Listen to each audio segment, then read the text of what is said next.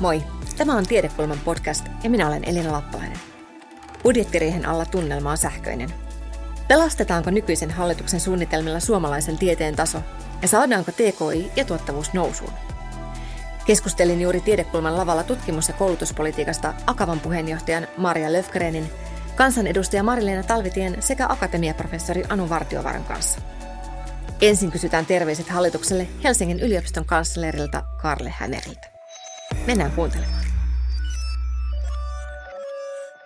Täällä teillä sitten toteutetaan sitä, sitä tiedettä, jolle pitäisi olla rahoitusta. Meillä on ollut tämä kesä aikaa pureskella tätä uutta hallitusohjelmaa. Mikä on tärkein havainto siitä Helsingin yliopiston kannalta?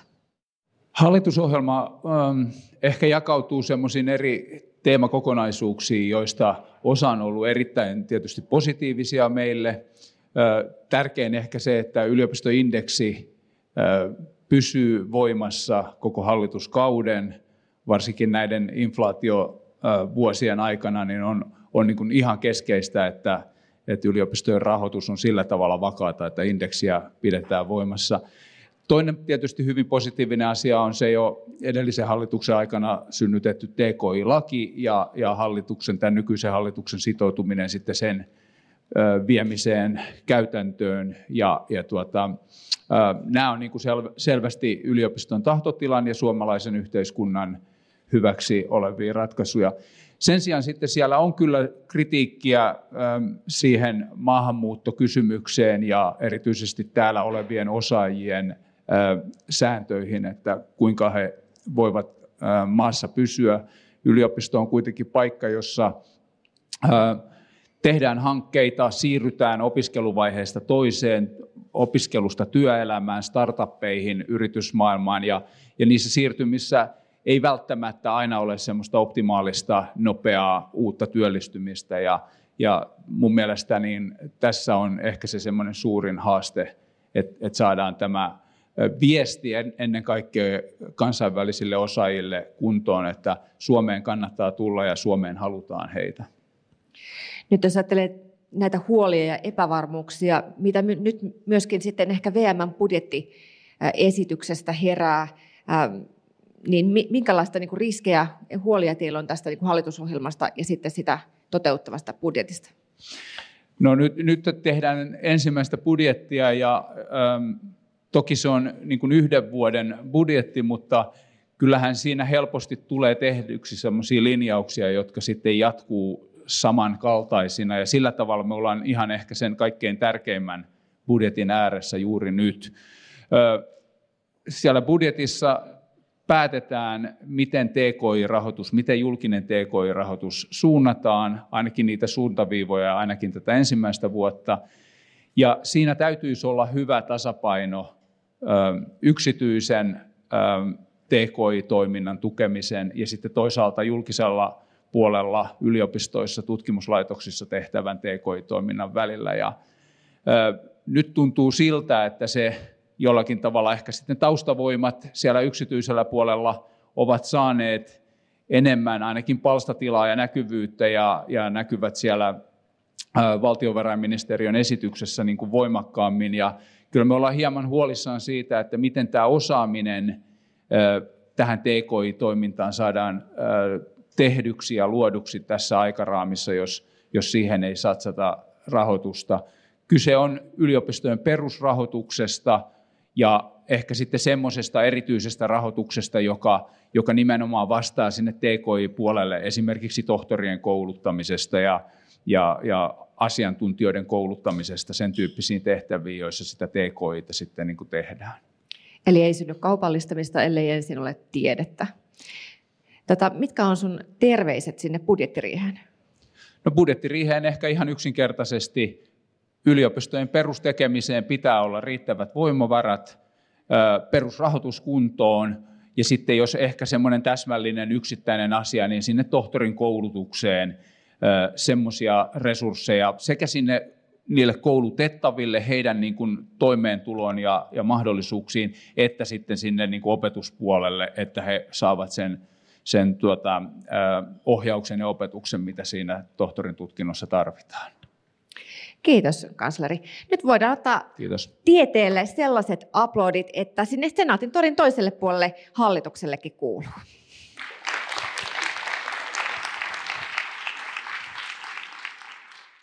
Aloitetaan tiivillä kierroksella. Te saatte kukin antaa yhden risun, tai, eli huolenaiheen tai ruusun hallitusohjelmasta. Ja aloitetaan Maria Löfgren. No niin, tässä itse asiassa kanslerin puheenvuorossa tuli hyvin paljon samoja ajatuksia, mutta yritän nyt vielä tiivistää ja kiteyttää. Ruusuja tulee siitä, että kyllähän hallitusohjelmassa tunnistetaan nyt erittäinkin olennaisesti nämä tarpeet, mitä meillä on osaamistason nostoon, koulutustason nostoon ja, ja, ja, ja ylipäätään niin kuin siihen, että me ollaan tulevaisuudessakin osaajien yhteiskunta. Tämä on hienoa. Puhutaan myös korkeakoulujen aloituspaikkojen lisäämisestä, mikä on aivan ehdoton edellytys, jotta me päästään tavoitteisiin, jotta korkeakoulutettujen määrään liittyy. Mutta sitten ehkä pilviä ja, ja, ja tota risuja ja huolta tulee siitä, että se rahoituksen konkretia, se ei tule hallitusohjelmasta ja nyt tietysti tämä keskustelu, mitä budjettiriihen alla käydään, niin tämäkään ei välttämättä kaikilta osin meitä ehkä ihan rauhoita. Sitten mä haluaisin nostaa, jotta ei tule toistettua, niin mä haluaisin nostaa myös yhden näkökulman täällä huolenaiheiden puolella, ja se liittyy siihen, että kun me mietitään, että osaamistason nosto, mitä se edellyttää? Se edellyttää sitä, että meillä on niitä osaajia. Yliopistot, korkeakoulut tuottavat osaajia ja osaajien pitää työelämässäkin pärjätä, mutta nyt hallitusohjelmassa tämä työelämän uudistaminen lähtee oikeastaan liikkeelle aika synkkien pilvien alla ja tämä on se iso huolenaihe, mikä liittyy myös sitten yliopistolaisten asemaan. Marilyn Talvitie, sä olet ehkä hitusen jäävinä niin kuin hallituspuolueen edustajana, mutta, mutta annan silti kuitenkin teille itsellenne risu ja ruusu. Joo, tervehdys kaikille. Mä nostan kyllä ruusuksi tämän TKI-panostukset, koska se on, vaikka itsekin viime kaudella olin siinä TKI-parlamentaarisessa ryhmässä ja, ja se tuntuu jo niin kuin automaatiosta, automaatiolta, niin silti mä nostan sen, että se on niin iso ää, tota, satsaus, kun se on koko tämän vuosikymmenen loppuun asti reilu 220 miljoonaa euroa. Eli käytännössä peruskoulutus, TKI-panostukset ja sisäinen turvallisuus on niin kuin ainoat asiat, joista, joissa ei sitten säästötalkoissa ää, olla. No sitten semmoisena isompana niin kuin risuna, niin politiikassa jonkun aikaa olleena kolmannen kauden kansanedustajana, niin näen, että meillä on edelleen paljon sitä, että me politiikassa hoidetaan niitä syy- seurauksia, mutta me ei pystytä menemään niihin syihin. Me ollaan kuitenkin 2020-luvulla ja tässä mä oikeastaan sanon, että tieteen ja tutkimuksenkin keinoin pitäisi pystyä vaikuttavampaa politiikan menetelmiä kertomaan meille, että me mentäisiin enemmän niihin syihin, eikä pelkästään hoideta niitä seurauksia. Entä Anu Vartiovaara sieltä tieteen ja tutkimuksen puolelta, miltä se näyttää? Joo, kiitos. Mä itse edustan siis lääketiedettä, biolääketiedettä ja sitä kautta tämmöistä niin kokeellista, kallista tutkimusta, jota, jota tehdään. Ilman muuta se, että, että tämä TKI-lain pitkäjänteisyys mahdollistaa niin rahoituksen yli hallituskausien on aika uutta tai siis todella tärkeä asia, koska, koska jotta voidaan tehdä merkittäviä löydöksiä, niin se tarkoittaa sitä, että voidaan tehdä myös, voi, voi luottaa siihen, että, että rahoitusta on. Toinen positiivinen asia on se, että mitä hallitusohjelmasta oli, oli tämä niin kuin lupa menettelyjen keventäminen. Tällä hetkellä on hyvin vaikea tehdä minkäänlaista potilastutkimusta. Suomen suuri vahvuus on ollut rekisterit, joita on voinut käyttää ja, ja yhteistyöt, joita on voinut tehdä eri maiden kanssa. Tällä hetkellä esimerkiksi yhteis- Yhdysvaltojen kanssa yhteistyö on mahdotonta näiden, näiden yksilönsuojalakien vuoksi, jota, johon sitten Suomi on tehnyt ihan omat lisäkerrokset vielä. Et se, se on sellainen asia, jossa, joka oli hyvä lukea sieltä, että, että on on tavoite tätä, tätä byrokratiaa vähentää. Mä itse johdan ryhmää, jossa on kymmenen eri kansallisuutta mun tutkimusryhmässä. Ja heti saman tien, kun tämä tuli tämä hallitusohjelma julki, niin se herätti erittäin suurta huolta niissä ihmisissä, jotka on, on mun ryhmässä. Ja kyllä he sen tietenkin, he vie ikään kuin viestiä ulkomaille. Mun ryhmästä lähteneet ihmiset, jotka vie, samalla tavalla viestiä ulkomaille ja tietenkin tämä lääketiede on hyvin kansainvälistä, se viesti leviää hyvin nopeasti, että tänne ei kannata tulla, täällä on epävarmaa, koska rakenne on sellainen, että rahoitukset on määräaikaisia ja kolmen kuukauden sääntö on kyllä todella kova. Että se, se on iso satsaus lähteä Suomeen vaikka perheen kanssa tällaisilla ehdoilla. Toivon todella, että se muuttuu vielä neuvotteluissa. Me päästään syventyyn näihin kaikkiin teemoihin tässä sitten. Kiitoksia näistä risuista ja ruusuista. Me jaetaan tämä keskustelu tässä niin kolmeen teemaan. Eka me ruoditaan vähän sitä, miten me saadaan se tieteen taso nousuun. Sitten puhutaan TKI-rahoituksesta tarkemmin näin budjettirihen alla. Ja meidän kolmas teema on sitten se osaamistaso ja kansainvälistyminen. Helsingin yliopisto putosi tänä kesänä sadan parhaan yliopiston joukossa Shanghain listalla, joka arvioi siis yliopistoja pääosin tieteellisin julkaisujen laadun perusteella. Ja voi toki kritisoida, mikä merkitys tällaisilla listauksilla ja rankingilla on, mutta aiheellisesti huolta herättää se, että Helsingin yliopiston vajoaminen listalla vuosi vuodelta alemmas, ja näin se jää jälkeen pohjoismaisista verrokeista. Yhtenä selittävänä syynä on pidetty rahaa. 2010 alkaen se yliopistoindeksi jäädytettiin tai annettiin puolikkaana monta kertaa, ja sitten tuli ne Juha Sipilän hallituksen koulutusleikkaukset 2016. No, kun verrataan Helsingin yliopiston osalta menetettyä perusrahoitusta ja sitten tämä Shanghain rankingin ää, sijoitusta, niin ne molemmat laskee aika tasatahtia jyrkästi. Tästä voisi päätellä, että rahalla on vaikutusta tieteen tason. Anu Vartiovara, miten sulle on näkynyt tämä rahoituksen lasku konkreettisesti tutkimuksessa ja tieteen tasossa? Se on tietysti huomattavan huolestuttavaa, että 57 sieltä, kun me romahdettiin sitten alle, yli, yli sadan ihan muutamassa vuodessa 2018 eteenpäin. Meidän tutkimuksessa se näkyy sillä tavalla, että esimerkiksi erilaiset rahoitusrakenteet on hyvin liikkuvia. Sellaiset esimerkiksi vaikka akatemian haut, jotka on ollut pitkään olemassa, niin yhtäkkiä ei ollutkaan sitten, niissä pidettiin taukoja, ei ollut mitään korvaavaa, jota tuli tilalle. Me joudutaan jatkuvasti, tai tietysti minä ryhmänjohtaja jatkuvasti haen rahoitusta. Ja sitten kun me tietysti kilpaillaan, niin että mun, mun ryhmän taso, jos vertaa muihin Euroopan maihin, niin, niin on paljonkin tämmöistä pysyvää rahoitusta, pitkäaikaisrahoitusta. Meillä sitä ei ole.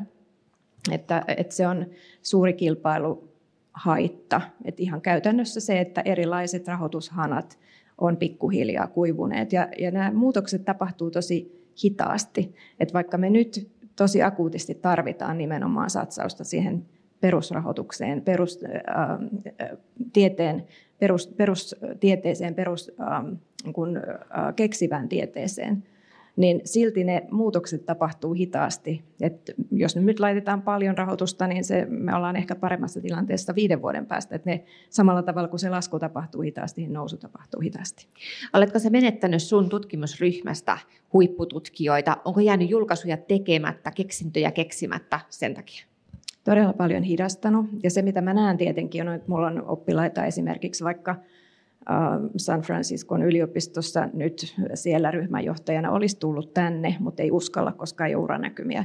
Että se usko siihen, että täällä voi menestyvä tutkija myös sitten saada jatkoa ja menestystä, niin se usko täytyy palauttaa nuorille tutkijoille, koska muuten meillä ei ole sit niitä osaajia, jotka, jotka tulevaisuutta rakentaa. No mitkä nyt on niitä akuutteja tekoja, jolla tieteen taso nyt saataisiin nousuun? Pitäisi saada todella etupainotteisesti tätä TKI-rahoitusta nimenomaan perustieteisiin, ähm, kalliisiin eksperimentaalisiin tieteisiin, ähm, infrastruktuurien ylläpitämiseen. Nehän on myös pätkärahoituksella, että meidän aivan keskeiset perustekniikat, laitteet, jotka on hankittu, hankittu miljoonilla, niin ne ihmiset, jotka osaa käyttää niitä, niin hekin on pätkärahoituksella. Että pitää, tämä jatkuvuus on tosi tärkeää, että me saataisiin pelastettu kyllä me ollaan nyt aika kriittisessä tilanteessa, että sanotaan niin, että, että TKI-lain aikaan niin tuli sellainen hetkellinen toivon pilkahdus, että, että, että wow, että tämä yhteiskuntahan saattaa pystyä kääntämään kehityksen. esimerkiksi niin kuin Pohjoismaissa tapahtuu. Et me ollaan Pohjoismaista nyt selkeästi putoamassa, ikään kuin tule, meistä tulee semmoisia kuin me reagoidaan asioihin enemmän sitten, kun tuotetaan niitä. Ja se tarkoittaa myös sitä, että teollisuus lähtee, jos yliopistot kuihtuu. Et se on, se on ikävä, ikävä näköala, mutta tässä on nyt kaikki mahdollisuudet, kun niin isoa satsausta suunnitellaan, niin, niin merkittävästi akateemiseen tutkimukseen satsata. Marilena Talvitie, olet tuleva tiedeministeri ja osallistut läheisesti jo tämän hallituksen työhön varmasti, niin miltä ensinnäkin tämä yliopiston putoaminen rankinglistalla, rahoituksen vähenemisen yhteys siihen ja sitten tämä Anu Vartiovaaran listaus tarvittavista toimista kuulostaa?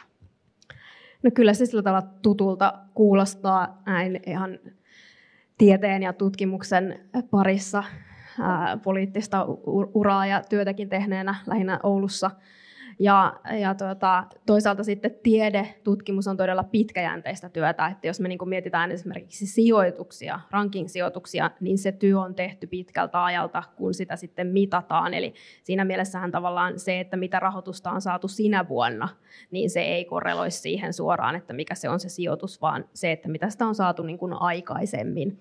Mutta pitkäjänteisyys, mikä tuli tässä Anunkin puheenvuorossa, niin kyllähän meidän on todella tärkeää, että ihan samalla tavalla kuin muutenkin pitäisi pystyä niihin pitkäjänteisiin päätöksiin ja luomaan sitä politiikalla sitä ennakoitavuutta, niin sama se on sinne yliopiston ja tieteen tutkimuksen ajatukseen maailmaan. TKI-panostukset, se, että me saadaan tohtoreita lisää ja sitten ihan meidän koko osaamistason nosto.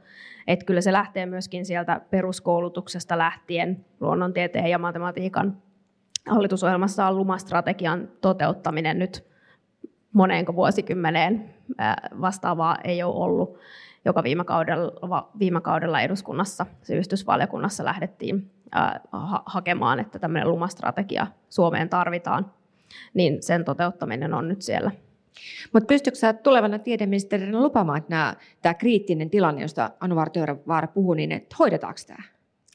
No politiikkana mä ajattelin, että en, en lupaa, eikä yksittäinen ministeri pysty lupaamaan, mutta kyllä nämä viestit menee pöytään. Mä uskon, että, että se hyvä TKI-parlamentaarisen työryhmän työskentely muutenkin, siellä erityisesti se, että, että jotta me saadaan niistä panostuksista meidän yhteiskunnassa sitä innovaatioita, me saadaan tuottavuutta, niin me tarvitaan osaajia. Ja se on ihan OECDn tutkimukset kertoo, että jos yhteiskunta panostaa yli 3 prosenttia PKTstä TKI-panostuksiin, niin ne aina lisää tuottavuutta, ne nostaa sitä innovaatiokykyä ja niin edelleen. Mutta jos se menee yli 3 prosenttiyksikön ja jos pullonkaulana on osaajien määrä, niin karuimmillaan se yhteiskunnallinen ja yrityselämän panostus menee osaajien palkan nousuun ja niistä osaajista kilpailemiseen. Ja sehän ei ole meidän yhteiskunnan etu, vaan meidän yhteiskunnan etu on se, että ne panostukset, mitä me reilu 200 miljoonaa laitetaan tästä tämän vuosikymmenen loppuun asti, valtion puolelta siihen kaksi kertaa enemmän yrityselinkeinoelämän puolelta, niin ne tuottaa meille näitä innovaatioita, me parantaa meidän hyvinvointia, terveyttä, ne luo meidän energiasektorille mahdollisuuksia puhtaan energian tuotantoon. Eli ne tuo niitä innovaatio- ja palvelumahdollisuuksia. Ja tässä näen ihan keskeisenä sen osaaja, osaajien määrän, riittävyyden ja sen varmistamisen. Ja siinä uskon, että, että ollaan samalla linjalla, että, että se täytyy myöskin sitten näkyä siellä korkeakoulujen rahoituksessa. Anu Vartiovara, vakuuttiko tämä sinua? No, ehkä semmoinen niin konkretia tästä jää, jää hiukan puuttumaan.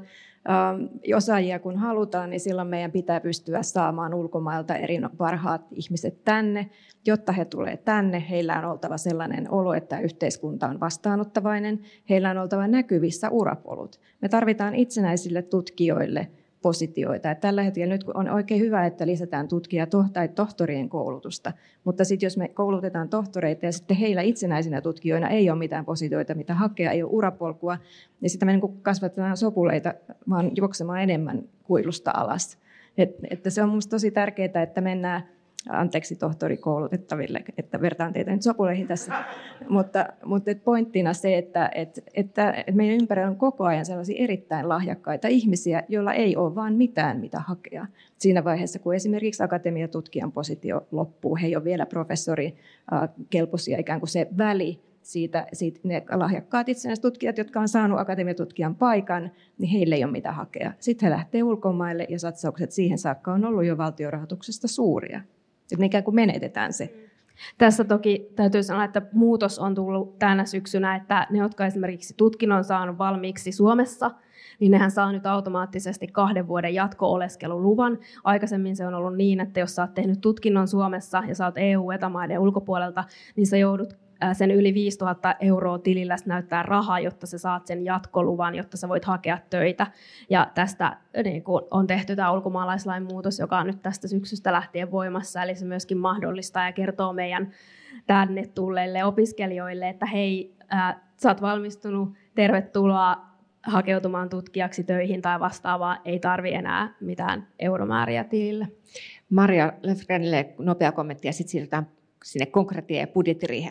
No niin, joo, kiitoksia. Mutta tässähän täytyy ruveta valpastumaan. Tässä menee muuten niin, että kuulemme poliitikon puheenvuoroja. Sen verran mä nappaan kiinni tähän, mitä tuleva tiedeministeri sanoi tästä osaajien palkannoususta. Että kun akavalaisia korkeakoulutettuja edustan, niin kyllä sille palkannousullekin pitää olla tilaa. Nimittäin se on se yksi keino, millä me varmistetaan, että osaajat jäävät Suomeen, eivätkä lähde sinne naapurimaihin tai muihin maihin, missä sille palkankorotukselle on tilaa. Tämä on hirveän tärkeä näkökulma myöskin.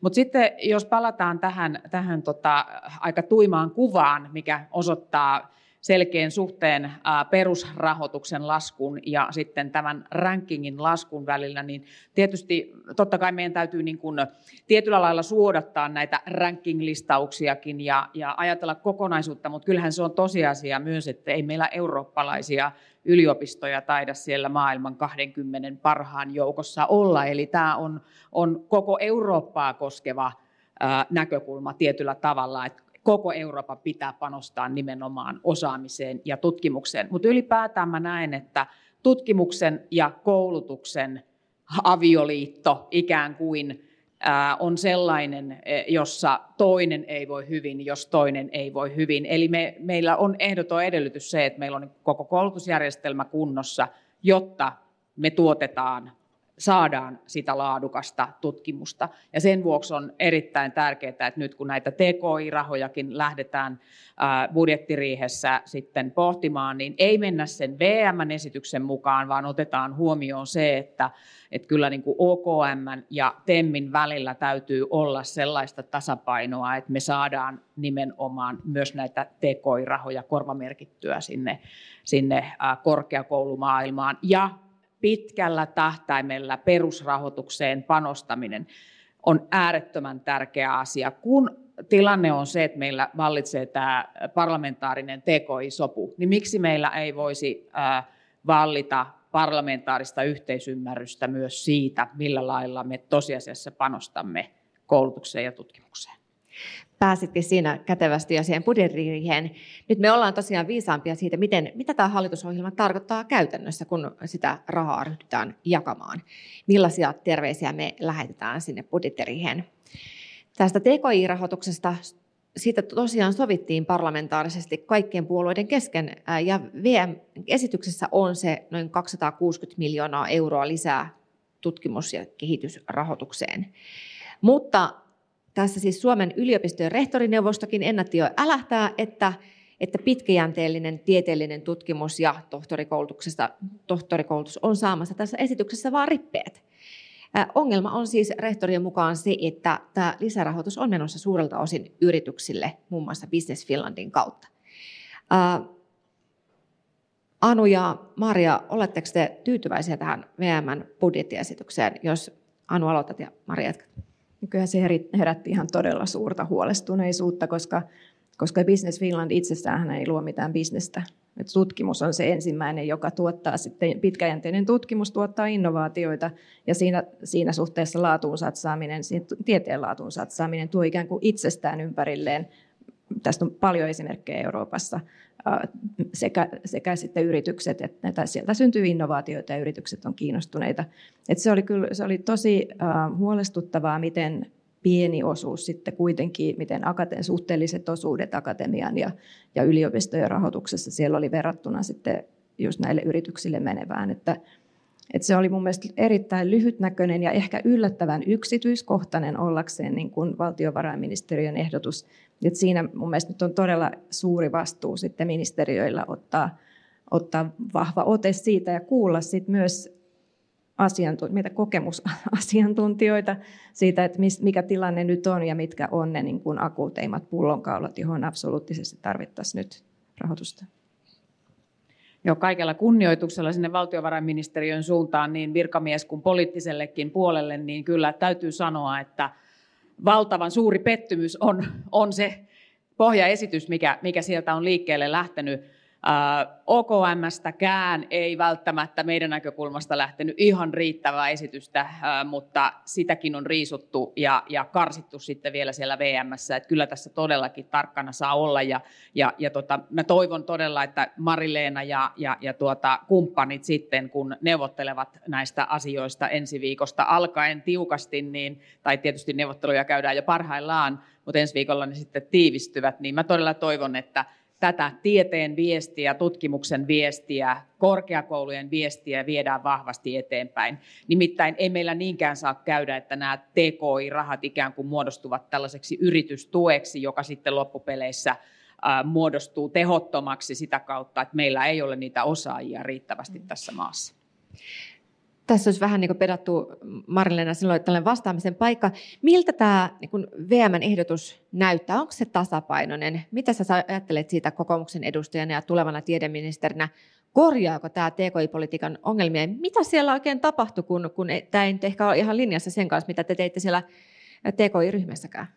No kyllä mä henkilökohtaisesti näen, että se VM-esitys ei vastaa sitä TKI-parlamentaarisen työryhmän linjaa, mutta ei se kyllä vastaa sitä hallitusohjelman linjaa, koska hallitusohjelman linjassa selvästi sanotaan yliopistolle ja ammattikorkeakoululle soveltavaan tutkimukseen tutkimuslaitoksille, yliopistosairaaloille tekevästä kohdennuksista näistä TKI-panostuksista. Ja sen takia pidän tärkeänä, että ensi viikolla, kun on koko hallituksen budjettiriihi, niin, niin silloin myöskin katsotaan se TKI-parlamentaarisen työryhmän linjaus ja sitten myöskin se hallitusohjelman tahtotila. Se on ihan niin kuin Anu tässä sanoi, että Business Finland, niin ne ei tee sitä perus- ja soveltavaa tutkimusta, tai siis ne ei tuota sitä, ja, ja, ja tota, ne voivat sitten hyödyntää niitä, mitä on tehty ää, yliopistossa ja korkeakoulussa sen perus- ja soveltavan tutkimuksen osalta. Mutta miksi meillä on budjettiesitys, joka ei noudata edes hallitusohjelmaa? No meillä on hallituksen budjettirihi ensi viikolla, mm. että nyt on valtiovarainministeriön budjettiesitys. Mm. Ja Orpon hallituksen budjettiriihi on tosiaan ensi viikolla. Katsotaan, mitä sieltä sitten tulee. Tie, se on politiikassa tottunut monta kertaa, että valtiovarainministeriön esitys ei ole vielä koko hallituksen esitys. Tähän pikaiset kommentit Anu ja sitten Mari. Joo, se, ja siinä paitsi, että Business Finland, sehän on mahdollista ja se ei tuota, tuota itse innovaatioita, niin, niin se mikä huolestutti on se, että siinä on niin paljon tämmöistä niin kuin top-down tiederahoitusta ja, ja, ja vapaan tutkimuksen rahoitus on yhä ahtaammalla. Et nythän on viime vuosina ollut pitkään se trendi, että ikään kuin ylhäältä sanotaan, että tällaisia konstellaatioita ja sitten tämmöisiä rahoituksia me annetaan, niissä pitää olla yritykset ympärillä, että lähdetään ikään kuin määrittelemään sitä, että mikä tutkimus on sitä, mitä, mitä halutaan. Ja sitten mun mielestä hyvä kysymys on, että onko, onko juuri niistä ollut ne suurimmat keksinnöt, joita on tullut, vai että onko kuitenkin, tai siis mä olen itse sitä mieltä, että pitäisi merkittävästi lisätä vapaasti haettavan kilpailun, kilpailun kansainvälisesti merkittävän tutkimuksen rahoitusta, ja se on koko aika ahtaamalla. Joo, kyllä sinne budjettiriiheen muitakin terveisiä on hyvä lähettää tämän TKI-kokonaisuuden lisäksi. Toki tämän TKI-kokonaisuuden sisälläkin on hyvä sanoa se, että me toivotaan Akavassa, että sellaisiin tulevaisuuden tärkeisiin aloihin, kuten vaikka puhdasta siirtymää tukeviin hankkeisiin, saadaan sitten riittävällä tavalla sitä rahoitusta. Mutta ihan yhtä tärkeää on se, että hallitus nyt varmistaa sen, että meillä me ollaan osaajien kansakunta ja saadaan tätä koulutustasoa ylös. Ja sehän edellyttää sitä, että ei pelkästään lisätä korkeakoulujen aloituspaikkoja, vaan myös täysimääräisesti rahoitetaan ne aloituspaikat. Ja sitten on tärkeää muistaa se, että me joka ikinen asiantuntijatyössä oleva henkilö, vaikka emme työskentelisikään tiedemaailmassa sinänsä, niin meidänhän on jatkuvasti päivitettävä osaamistamme. Ja tähän jatkuvaan oppimiseen tarvitaan myöskin paukkuja. Et nyt aikuiskoulutustuen lakkauttaminen on siellä hallitusohjelmassa ja se osuu kipeästi myös akavalaisiin. Sä teet hirveän sujuvaksi nämä siirtymiset, kun sä aloit puhua jo sit osaamisesta, kiitos, nimittäin siis, ja aloituspaikoista. Hallitusohjelmassa nimittäin sanotaan, että jotta tutkimus- ja innovaatiorahoituksen 4 prosentin tavoitetaso vuoteen 2030 voidaan saavuttaa, on välttämätöntä varmistaa osaajien saatavat, saatavuus ja riittävät koulutusmäärät sekä Suomen houkuttelevuus ulkomaisten osaajien näkökulmasta. No okei, tähän, tähän kuulostaa kivalta, mutta saadaanko sitten niillä oikeilla toimilla niitä osaajia. Jos hallitus sitä sitoutuu lisäämään korkeakoulujen aloituspaikkoja, mutta ohjelmassa ei kerrota kuinka paljon, eikä sitä ole mitenkään budjetissa, että niitä lisättäisiin, onnistutaanko tällä hallitusohjelman tai budjetilla nostamaan koulutus- ja osaamistasoa? No kyllähän se näin on, että eihän me niin julistuksilla ja juhlapuheilla nosteta tässä maassa sitä osaamistasoa, eikä, eikä aloituspaikat synny itsestään kyllä sitä joka ikinen aloituspaikka vaatii lisää rahaa. Meillä on tietysti eri hintaisia tutkintoja, tutkintokokonaisuuksia ja, ja on tärkeää samalla toki myös sitten tunnistaa se, että osataan ennakoida se, että me koulutetaan ihmisiä oikeille aloille. Sitten hirveän suuri huoli liittyy myös tutkintojen läpäisyyn. Ja nyt mä haluaisin tässä kohtaa tietysti kiinnittää huomioon siihen, että miten me pidetään huolta siitä, että opiskelijat ovat kunnossa, opiskelijat jaksavat. Se ei ole pelkästään henkilöstö, jonka tulee jaksaa viedä eteenpäin asioita, vaan se on myöskin sitten opiskelijat, joiden, joiden äh, äh, uupumus tänä päivänä on monessa kohtaa aika liiallista. Ja jos meillä ei ole riittävästi resursseja sitten siellä, siellä koulutuspuolella, niin eihän me pystytä kantamaan opiskelijoita sen uupumuksen keskellä. Että on niin kuin äärettömän tärkeää tunnistaa myös nämä syy-seuraussuhteet sen sijaan, että lähdetään vaan niin kuin julistuksen omaisista juhlapuheista liikkeelle. Nämä kaikki edellyttävät rahaa, mutta nyt on kysymys siitä, että mihin me halutaan panostaa. Me, halutaanko me panostaa siihen, että Suomi on tulevaisuudessa ihan oikeasti osaajien kansakunta, vai pistetäänkö me rimaa sitten sinne juhlapuheisiin ja, ja, ja vähän matalammalle? Ei näin saa käydä. No Marilinen Talvitie, sä oot muuten itse asiassa myös tek, tekin, tekniikan akateemisten puheenjohtaja, diplomi-insinööri ja yrittäjä. Mitä sä ajattelet tästä osaamisen nostosta ja koulutuspaikoista se hattu päässä? Ja suhtautuuko hallitus nyt tähän oikeasti niin kuin vakavasti? Ja jos suhtautuu, niin miksi siihen ei ollut vasta rahoitusta? Joo, sain itse asiassa jatkokauden juuri perjantaina, että nyt voi sanoa, että on, on uudenkin kauden tekin hallituksen puheenjohtaja. Mä näen, että siis se osaajamäärä on aivan keskeinen. Niin kuin sanoin äskenkin, niin se, että me saadaan niistä panostuksista niitä innovaatioita ja tuottavuutta ja palveluita, niin siinä se osaajien määrä sekä sen tohtorikoulutettavien määrä, mutta sitten muutenkin meidän osaajien määrä ää, niin kuin eri alojen osalta korkeakoulututkinnon tehneiden määrä. Meillä, meillä koulutus niin kuin kasaantuu tällä hetkellä. Meillä on paljon henkilöitä, joilla on kaksi tai kolmekin korkeakoulututkintoa. Meidän pitäisi saada meidän nuorille se ensimmäinen korkeakoulututkinto, joka sitten myöskin mahdollistaa sen polun sillä tavalla, että pääsee toteuttamaan sitä tulevaisuuden rakentamista, on se sitten energiapuolella tai lääketieteen puolella, kulttuuripuolella. Ja tämä on yksi asia, mihin hallitus tulee panostamaan ja miten sitä pystytään tekemään, niin, niin toivottavasti ensi viikon budjettiriihen jälkeen saamme lukea päätöksistä tiede- ja kulttuuriministeriö Multalan johdolla valmisteltuja asioita tai sitten ainakin paneutumista siihen jonkinlaiseen toimenpideohjelmaan, että miten tähän pystytään ää, tota, varautumaan. Lohdutan sinänsä, että ei edellinen, eikä sitä edellinen, eikä sitä edellinenkään hallitusohjelma kertonut, että, että mitä korkeakoulupaikkoja tullaan lisäämään ja, ja ja minne yliopistoihin, että näähän on nämä poisvalinnat ja opinto, tuota, niin, koulutusvastuiden vastuut, niin nehän on vuosittaisia päätöksiä, kuten varmaan yliopiston henkilöt, henkilöt hyvin tietävät. Eli yliopistot voivat hakea opinto-oikeuksia ja sitten myöskin niistä poisvalintojakin tehdään lähes vuosittain, jotka sitten opetusministeriössä siunataan. Mutta se on totta, että, että aloituspaikkoihin lisärahoitusta suoraan ei ole hallitusohjelmassa. Toki täytyy sanoa, että sitä ei ole ollut aikaisemminkaan, mutta olisi toivonut, että siihen olisi pystytty paneutumaan. Onneksi sitten indeksi on, on varmistettu ja se kerrotaan siellä hallitusohjelmassa. Mutta nyt oikeastaan kuulostaa siltä, että kaikki nämä niinku toimet on vaan lähinnä jotain, että ajatus, että nykyisistä ihmisistä puristetaan entistä enemmän, irti vääntämällä runveja vähän tiukemmalle, että kaksostutkintoja voi, voi vaan pois, niin kyllä niin sieltä tehoja löytyy. Mutta Marja viittasi tästä jo siihen nuorten mielenterveysongelmiin ja jaksamiseen esimerkiksi, joka on niin kasvaa huoli sille, että, että nuoret jää työkyvyttömyyseläkkeelle yhä suuremmassa määrin mielenterveysongelmien vuoksi. Ja se on kyllä pois sieltä osaajista, ei, ei, se ei luo lisää meille osaajia millään tavalla. Kuka teistä haluaisi kommentoida? Mari? Kiitos. Joo, mä ihan ensin kommentoin tähän, kun Marilina toi esiin, että hallitusohjelmassa ei ole ennenkään ollut aloituspaikkojen rahoituksesta selkeitä säveliä. Ei toki olekaan, mutta ei ole myöskään siinä VM-pohjaesityksessä, mikä, mikä nyt on tota, sitten tulossa – hallituksen neuvotteluihin. Ja todella suotavaa ja toivottavaa ja itse asiassa vaadittavaa olisi, että nyt käännätte sitten tämän VMn pohjaesityksen toiseen asentoon ja, ja näihin aloituspaikkoihin oikeasti korvamerkitään rahaa.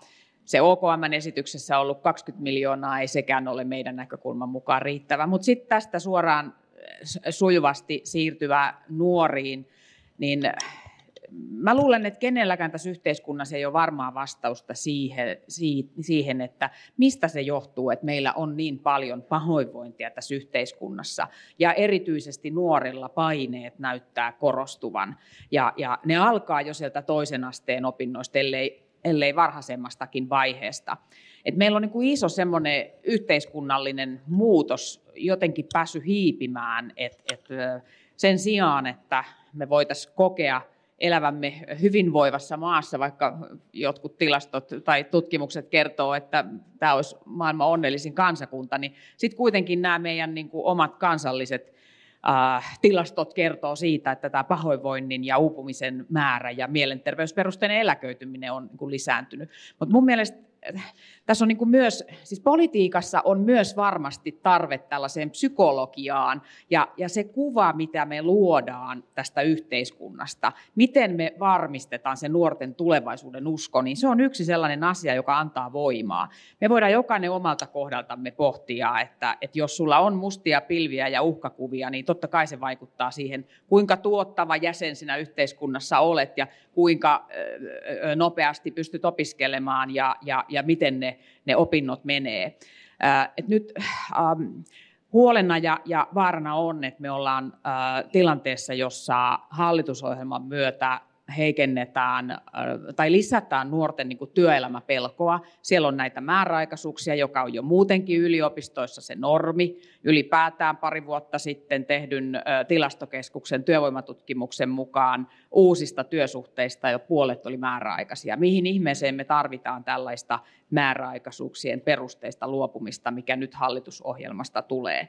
Että tämä ulottuvuus kytkeytyy hyvin pitkälti myös tähän korkeakoulumaailmaan ja se kytkeytyy myös tieteen harjoittamiseen ja tutkimukseen. Että yliopistolaiset, jos ketkä ovat pätkätyöläisiä ja ja äh, tämä ei ole niin yliopiston hallinnon vika, vaan tämä on asia, joka liittyy siihen rahoitukseen. Anu Vartiovara, elät sitä arkea siellä. Miten tämä osaamistaso saadaan sitten nousuun? Miltä tämä keskustelu kuulostaa? No ensinnäkin tietysti kaikki meillä on pätkätyöläisiä, että koska kaikki rahoitus on pätkittäistä, ei, ei ole mitään jatkuvaa. Että se olisi ihan mahtavaa, että semmoista tulisi. Sillä tavalla tietysti tämä, tämä hallitus on erityisessä niin kuin, tilanteessa ja, ja mahtavassa tilaisuudessa, koska TKI-laki on nyt ikään kuin on hyväksytty ja siitä on parlamentaarinen yhteisymmärrys. Että nyt sen viisaat päätökset on, on, on niitä, jotka sit vie meitä tosi pitkään eteenpäin tai on viemättä. Ja, ja mun mielestä täytyisi kysyä sitä aina, että, että kun tehdään päätös, on, jos satsataan laatuun, ei voi mennä pieleen. Että onko tämä päätös hyväksi tieteelle? Onko tässä satsattu laatuun? aiotaanko me olla tiete, tietoon perustuva maa? Aiotaanko me olla tiede, tiedeyhteiskunta? Ne on tosi isoja kysymyksiä. Ja sitten sitä kautta tulee, jos meillä on, jos meillä on erittäin hyviä, jos ajatellaan vaikka yritysmaailmaa, siellä erityisesti halutaan pitää kiinni parhaista ihmisistä, ne, jotka tuottaa eniten. Niin, niin tämä ajattelumaailma ehkä täytyisi tuoda myös sitten tähän niin kuin tieteen maailmaan, että meillä on lahjakkuuksia, ei ehkä välttämättä satoja, mutta, mutta jonkun verran. Pidetään niistä kiinni. Sen jälkeen me ollaan erittäin houkuttelevia, koska ei, tänne, ei Suomeen erityisesti ole valtavia massoja tulossa lahjakkuuksia. Meidän täytyy oikeasti houkutella heitä. Ja jos on näkyvissä olevaa korkeatasoista tiedettä, sitä kautta me saadaan tänne ihmisiä. Saadaan kansainvälisiä, saadaan palaamaan suomalaisia hyviä ihmisiä. Ja sitä kautta ympärille muodostuu myös yrityselämää, paljon erilaisia esimerkkejä ympäristöstä. Tanska, Britannia, Saksa, Ruotsi, näissä, näissä kaikissa on tällaisia nimenomaan keskittymiä, hyvä, erittäin hyvää tiedettä ja sitä kautta spontaanisti syntyvää yrityselämä, yliopistoyhteistyötä. Mm. Pari vuotta sitten Akavahan teki tällaisen osaamisohjelman, jossa oli paljon konkreettisia toimia. Onko nyt hallitusohjelmasta jotain sellaisia, joita sieltä puuttuu, jotka olisi akuutimpia ottaa mukaan? Millä niitä osaajia sitten saadaan?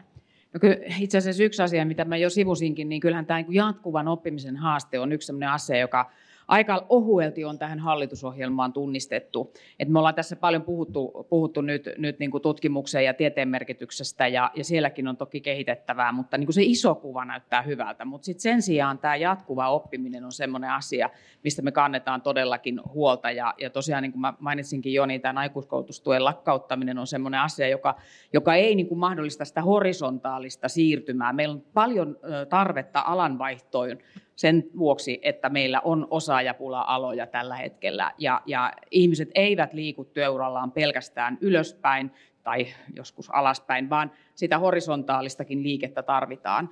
Ja, ja tähän tarvitaan nyt lisää paukkuja nimenomaan tähän jatkuvaan oppimiseen. Onko sinulla jotain tähän No ihan tuohon aikuiskoulutustukeen, että siinähän yli puolet niistä, jotka ovat sitä käyttäneet, niin ovat korkeakoulututkinnon suorittaneista. Ja ajatus on kuitenkin siinä vaiheessa, kun se on säädetty ja niillä termeillä, mitä se on tehty, niin on se, että, että kouluttautuisi, lisäkoulut, lisäkouluttautuisi ja vaihtaisi sitä ää, nimenomaan ajatuksena, että työllistyy. Ja siinä valtiovarainministeriön laskelmat sanoo, että sen lakkauttaminen ja toivottavasti sitten joidenkin muiden kannustimien tekeminen tämän hallituskauden loppupuolella, jotka viittaisivat myöskin sitten siihen jatkuvan oppimisen tukemiseen, niin, niin laskelmat osoittaa, että sen työllisyysvaikutukset ovat jopa 8000 henkilötyövuotta vuodessa. Eli siinä niin sanotusti mä ainakin ajattelen itse, että aika on ajanut ohi ja sille täytyy tehdä jotain muuta. No mutta laajemmin huolta koko tässä hallitusohjelmassa ja aihe, josta on keskusteltu oikeastaan koko kesä, on hallitusohjelman maahanmuuttopolitiikka, johon tuossa myöskin kansleri viittasi isona yliopiston huolena. Nämä linjaukset maahanmuutosta voi karkottaa huippuosaajat pois Suomesta ja sitä myötä vesittää sen halutun talouskasvun, varoittaa nyt tosi monet. Ja se on ristiriidassa sen kanssa, mitä hallitusohjelmassa kuitenkin sitten sanotaan, että TKI-tavoitteiden saavuttamiseksi on välttämätöntä varmistaa Suomen houkuttelevuus ulkomaisille osaajille. No, ja sitten kansainvälisiä korkeakoulutettuja on huolettanut erityisesti tämä kirjaus kolmesta kuukaudesta, eli että jatkossa Suomessa on poistuttava, jos henkilön työsuhde loppuu eikä ole löytänyt uutta työtä kolmessa kuukaudessa. Anu Vartiovaara, mitä tämä hallitusohjelma merkitsee niille opiskelijoille ja tutkijoille, jotka ei ole suomalaisia? No he, siis epävarmuutta toki. Rahoitukset on määräaikaisia, voi olla, että, että, että tulee tämmöisiä, tämmöisiä katkoja. Kyllä mä erityisesti ajattelen, että se on vielä, vielä nimenomaan niille, jotka haluaa tulla Suomeen iso, iso aspekti. Se on liian suuri epävarmuustekijä silloin, kun ajatellaan, että asetutaan uuteen maahan tekemään ehkä mahdollisesti halutaan asettua tänne pitkäksi ja halutaan satsata tähän, että nyt tullaan tänne. Lähdetään nyt sitten sinne Suomeen, se on aika pohjoisessa, mutta, mutta näyttää, näyttää olevan hienoa tiedettä. Mutta sitten kun aletaan katsoa sitä käytännön, käytännön ympäristöä, niin se alkaa huolettaa. Että kyllä mä ajattelen, että se on erityisesti niille tulijoille, mutta myös myös vaikuttaa tosi paljon kyllä ihan, ihan kun puhuttiin mielenterveydestä, niin huolettaa niitä nykyisiä ihmisiä, jotka täällä on. Et suoria kysymyksiä mullekin mun ryhmältä on, että et, et kun luin, luin hallitusohjelmaa, niin tarkoittaako tämä sitä, että me ei enää olla tänne tervetulleita? Marilena Talvite, mitkä kohdat hallitusohjelmassa on sellaisia, jotka vaatii sun vielä tarkennus, tarkennuksia. Tämän kolmen kuukauden osalta ministeri Satonen lausui, että tarvitaan tarkennuksia ja perussuomalaisille tämä ei näytä maistuvan. Oletko se samaa mieltä Satosen kanssa? No kyllä, ja mä olin viime kaudella sisäisen turvallisuuden valiokunnassa, eli ulkomaalaislain muutokset, niin varapuheenjohtajana. Meillä on tällä hetkelläkin Suomessa tämä kolmen kuukauden voimassaolopykälä siis laissa, että jos sulla on oleskelulupa, ja sen oleskeluluvan perusteena on työlupa. Ja jos sulla ei ole työpaikkaa kolmeen kuukauden, niin se on oleskeluluvan niin kuin pala- äh, lakkauttamisen peruste. Eli voimassa oleva laki on tämän, tässä, siinä on se kolme kuukautta, eli siinä ei tulla niin kuin muuttamaan voimassa olevaa lakia, eli ei ole muutos siihen nykytilanteeseen. Mä olen Arto Satosen kanssa keskustellut ja kysynyt, että koskeeko tämä, koskisiko tämä asia, eli velvoite työnantajan ilmoittaa, että henkilö ei ole enää töissä. Tässähän on siis kyse siitä, että ja tämä on todella niin kuin e, epänormaali tilanne yliopistomaailmassa, että kyllähän meillä kaikki tietää, että kuka on missäkin tutkimuksessa töissä ja niin edelleen. Ei se koske asiantuntijoita ja huippuosaajia. Ja on kysynyt työministeri Satoselta, koskettaako tämä huippuosaajia Tämä ei kosketa huippuosaajia. Tohtorikoulutettavien osalta, johon Arto Satonen on varmaan julkisuudessakin viitannut, että, että sitä tarvii niin tarkentaa, että sitten tohtorikoulutettavat menisi siihen huippuasiantuntija- ja, ja asiantuntija niin rooliin. Mutta tosiaan se kirjaus, mikä on hallitusohjelmassa, niin se on saanut todella suuret mittasuhteet ja sitten se on saanut tämmöisen ulosheittopykälän niin kuin nimeämisen. Ja se, siitä on tosi surullinen, että että me ei olla pystytty hallituspuolelta kertomaan, että mikä se tämän hetken tilanne on meidän lainsäädännössä. Siellä on tosiaan tämä kolme kuukautta. Ja tähän liittyy myös muutos siitä, että aikaisemmin kun on saanut työluvan, niin se on tullut yritys- ja työnantajakohtaisena se työlupa. Mutta nythän se on muuttunut tänä vuonna niin, että, että ihminen saa sen työluvan alakohtaisesti. Eli jos tulee vaikka ICT-firmaan töihin ja vaihtaa ICT toiseen firmaan, ei tarvi enää kysyä, että hei, onko mulla työlupa jatkossakin. Se on jatkossa, kun on saanut sen siihen ICT-alalle. Eli tässä on paljon sellaisia hyviä asioita, jotka on menossa vasta käytäntöön meidän lainsäädännössä tämän loppuvuoden aikana. Ne ei ole saanut vielä mediassa tilaa keskustelulle. Ja otan ainakin tästä nyt kopin, että, että täytyy paremmin myöskin viestiä näistä asioista, jotta ei sitten tuu niin ää, huonoa kuvaa, koska yleensä se huono kuva ja huono kello kyllä kuuluu paljon kauemmas kuin se hyvä kello. Nyt ymmärsin, että sinulla oli joku meno, johon joudut poistumaan, joten... Siivistysvaliokunnan kokoukseen. No niin, kansanedustajan työt jatkuvat, mutta me ollaan toivottavasti onnistuttu välittämään täällä, täällä Helsingin yliopiston tiedekulmassa viestiä budjettiriheen, joten, joten kiitetään sit kansanedustaja Marlen Talvitietä tässä vaiheessa. Kiitos kutsusta ja hyvästä keskustelusta kaikille. Kiitos. Me muut jatketaan täällä vielä. Äh, ulkomaisten tutkijoiden määrä on kasvanut selkeästi Helsingin yliopistossa. Ja vuonna 2010 vaan reilu kymmenesosa yliopiston työntekijöistä oli muita kuin Suomen kansalaisia. Viime vuonna jo noin kolmannes työntekijöistä oli ulkomaalaisia. Ja Anu Vartiovara sanoi, että sinun ryhmässäsi kansainvälisten osuus on tosi korkea. Kerroitkin tuossa jo vähän siellä kansainvälisten jäsenten tuntemuksia, mutta minkälainen niin kun viesti tästä hallitusohjelmasta kansainvälisille tieteentekijöille tulee? Ehkä vielä voi sanoa, että tämä yleinen ilmapiiri yhteiskunnassa tällä hetkellä, mitä, mitä hallitus on myös välittänyt, niin ei tietenkään kovin paljon tue sitä positiivista, puhutaan ihmisoikeuksista ja ihmisten arvostuksesta, niin ei ehkä tue tätä niin kuin tervetulleeksi tuntemista itsekseen. Sinänsä voin sanoa, että on ihan valtava etuoikeus työskennellä erittäin lahjakkaiden monikan, monen, monesta kansallisuudesta tulevien ihmisten kanssa, ja, ja se on todellinen rikkaus. Se, mitä me nähdään myös, on se, että että, että vaikka meillä on paljon henkilökuntaa, jotka on kansainvälisiä, niin sitten ikään kuin se seuraava itsenäisten tutkijoiden professoritaso niin on hyvin suomalaista. Ja siinä mun mielestä kysymys on, miksi on näin. Moni lähtee, ei ole saanut jatkopaikkaa, ja silloin me ikään kuin koulutetaan ihmisiä sitten ulkomaille, koska hehän on niitä helpoimmin lähtiöitä tästä maasta. Tänä kesänä muuten, tai itse asiassa koko vuonna, mä oon kirjoittanut aika paljon Hesarissa sellaisia juttuja, joissa sit itse asiassa startupin kasvuyrityksen perustaja on ollut alun perin tieteen tekijä täällä tai Helsingin yliopistossa tai Aallossa. Ja yksi esimerkki oli tällainen kvanttitietokoneiden jäähdyttimiä valmistama Blueforce-niminen yritys, jonka juuret siis on, on niin kuin, 60-luvulla syntyneessä perustutkimuksessa, perustieteessä ja siitä, että on tehty joku rohkea ratkaisu perustaa yksikköjä, investoida instrumentteihin ja niin edelleen. Tämä on vain niin yksi lukuisesta esimerkistä siitä, että sit nykyisin tämä yritys niin työllistää todella suuren joukon kansainvälisiä huippuosaajia, tohtoritason henkilöitä, jotka on sitten saatu houkuteltua myöskin Suomeen.